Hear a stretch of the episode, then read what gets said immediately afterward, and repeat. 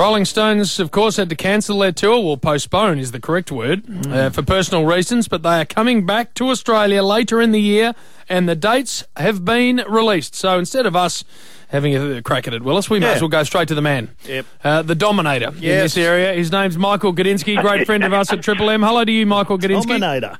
I'll take that as a comp- I'll take that as a compliment. Don't you worry about that. You But, are a um, superstar. Now tell us, where when are the Stones coming back? Well, just to add to uh, colourful Melbourne, we're playing Wednesday, the fifth of November, smack between Oh. the Melbourne Cup and Oaks Day. Mate. What about that? So you got Melbourne Cup, you got the Stones, and then Oaks Day, and then Emirates.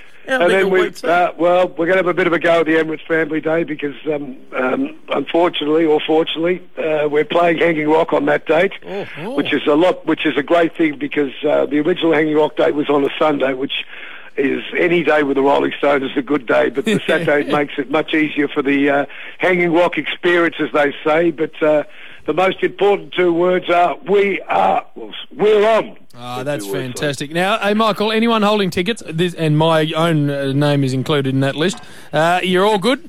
All good. You use the same ticket for that night. The um, the refunds have been minuscule. Um, there'll be some extra tickets available.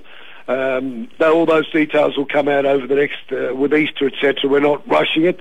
There'll be two acts announced as uh, guests on the um, Hanging Rock Show because outdoors, and I figure the people have waited so long. And uh, another um, great thing is that uh, the first show will be at the Adelaide Oval, so it still will be the first concert at the Adelaide Oval. Uh, out of 52,000 tickets, I think we've had 500 refunds. It's been unbelievable, and um, as a bonus to the people of Adelaide that are listening, or people from Melbourne going over to that uh, history-making show, uh, Jimmy Barnes, the local boy, made good, will be playing the Adelaide show. So look, it's it's been a very uh, stressful period for everyone involved, but. Uh, the Stones always intended to reschedule the dates. There was um, obviously it's quite a complicated thing.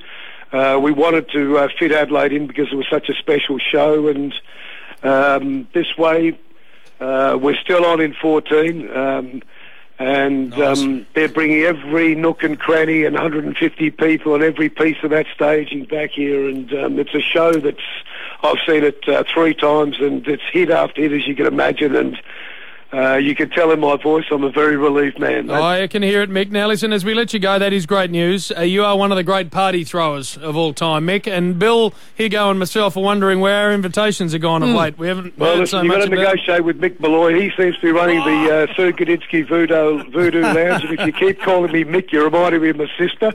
And uh, she's the only one that calls me Mick, and you don't want to be a big girl. But, boys, keep up the good work, and uh, great to see the Roos on fire, mate. Uh, Good on you, Michael. Uh, Cheers, guys. Thanks. Well done. Michael Cheers, mate. Gudinski is a star. And